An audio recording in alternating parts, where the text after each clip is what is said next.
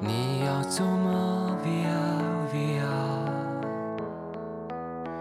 易碎的骄傲着，那也曾是我的。嗨，各位听众朋友们，大家好，欢迎收听校友 FM。今天呢，我们来谈谈什么叫做自律。在我们读小学的时候呢，学过一篇课文，叫做鲁迅刻枣自励志。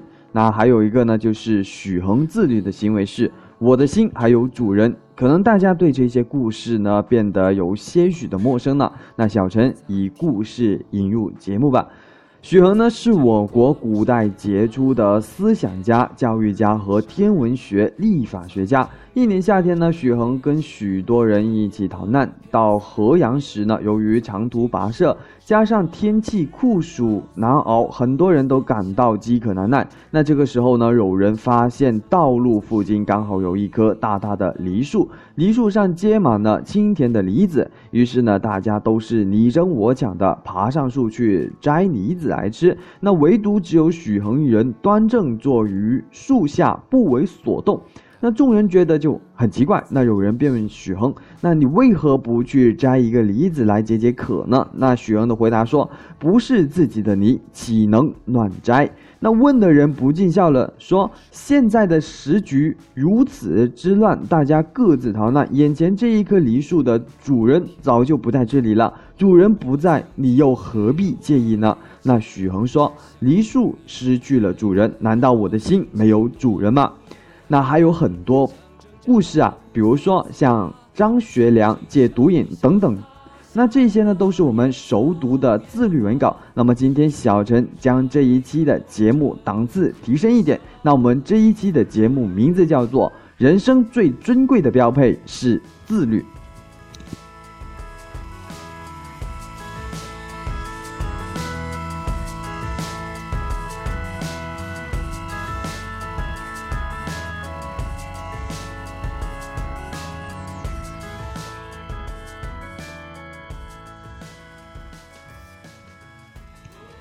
越自律越有底气，不自律的人就是情欲、欲望和感情的奴隶。在纷扰的世间，我们面临许多诱惑，生活也有很多事情要处理。如果缺乏定力和远见，不懂得约束自己，生活的方向很容易失控，以致随波逐流，迷失自己，成为外在牵制的奴隶。唯有一个自律的人，才能理清生活的细枝末节。让其各安其位，稳当妥帖，串联起来井然有序又自在轻盈的人生。缺乏约束的自由，不是真正的自由，这不过是一匹脱缰的野马，面临的是万劫不复的深渊。克雷洛夫寓言当中有一个关于马跟骑师的一个故事。其实呢，驯一匹好马，他认为这样给马加上缰绳是多余的。那有一天呢，他骑马出去了，把马的缰绳解除掉了，马在原野上疯跑。那他知道什么束缚也没有的时候，就越来越大胆，一路狂奔，把骑师摔下了马来。他还是勇往直前，什么也看不见，什么方向也辨不出来，最后冲向了深谷，粉身碎骨。那自由不是随心所欲，不是你想要做什么就做什么。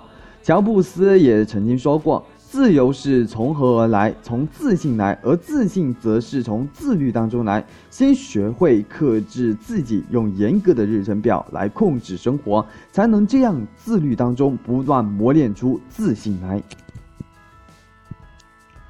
小陈要分享的就是，唯有拥有对事情的掌控能力以及自律的精神，才能收获真正的自由。唯有懂得自律的人，才配拥有心中的远方。其实有很多事情而言，还没轮不到拼天赋的地步，自律与坚持才是更为可贵的品质。那曾经看过呢，严歌苓写作是自律并坚持的日常生活一文，里面提到呢，我国华裔的女作家严歌苓自律的生活，她每天写作六个小时，每隔一天就要游泳一千米。那每隔一到两年，严歌苓的名字呢就会出现在畅销书架或者是改编的影视作品之上。她出书就像是交作业一样。规律，他总会问：那你写这么多的书，那严歌苓的答案就是跟他每天生活一样简单。他当过兵，对自己有纪律性的要求。当你懂得自律，哪些困难都不算什么了。难道因为难就不做了吗？对于一个真正有追求的人来说，打破心中筑起的藩篱，用自律与行动突破眼前的障碍，才能走向心中的远方。美好的人生从自律来，自律也是一种生活的态度和方式。中国的第一代名媛唐英是民国时期摩登时尚界的美人。唐英自幼受到中西合璧的教育，她精通英文，擅长昆曲，还会演戏。她谈吐高雅，知书达理，可谓是内外兼修。可即便天生丽质的她，依然没有丝毫放松自己。美好的人生建立在自我的控制基础之上。唐英在生活当中也算是细行律己，颇为细致和讲究，极具格调和素养。他很注重健康，一日三餐都有规律的用餐时间，每餐都会按照合理的营养来搭配。他还亲自下厨，据说他炒的芹菜牛肉片比饭馆的还好吃。吃过他包的馄饨，饭馆的馄饨也不要吃了。唐英的衣着打扮也极其讲究，即便不出去交际，他每天也要换三套衣服。早上是短袖的羊毛衫，中午出门穿旗袍，晚上家里来客人则是西式长裙。她的旗袍滚边很宽的边，滚边上绣满各色的花朵，不邋遢，不潦草，自律的生活态度，正对身边的人的尊重，更是对自己生命的尊重。这一份细致，直到年老，精神依然丰盈和饱满。他没有请保姆，自己就能把一切打理得很清爽干净，直至到纽约的寓所里静静离世。美好的人生将从不将就，唯有自律的人才会得到岁月的厚爱。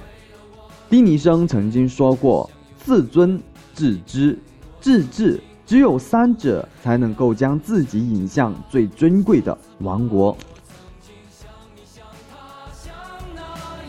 意味着尊贵的人生，你可以自己去成就。换言之，你想活出什么样的人生，取决于自己对人生的掌控能力。好了，今天节目分享就到这里了。喜欢我们校友 FM 的听众朋友们，可以订阅关注我们的校友 FM。我们下期节目再见，拜拜。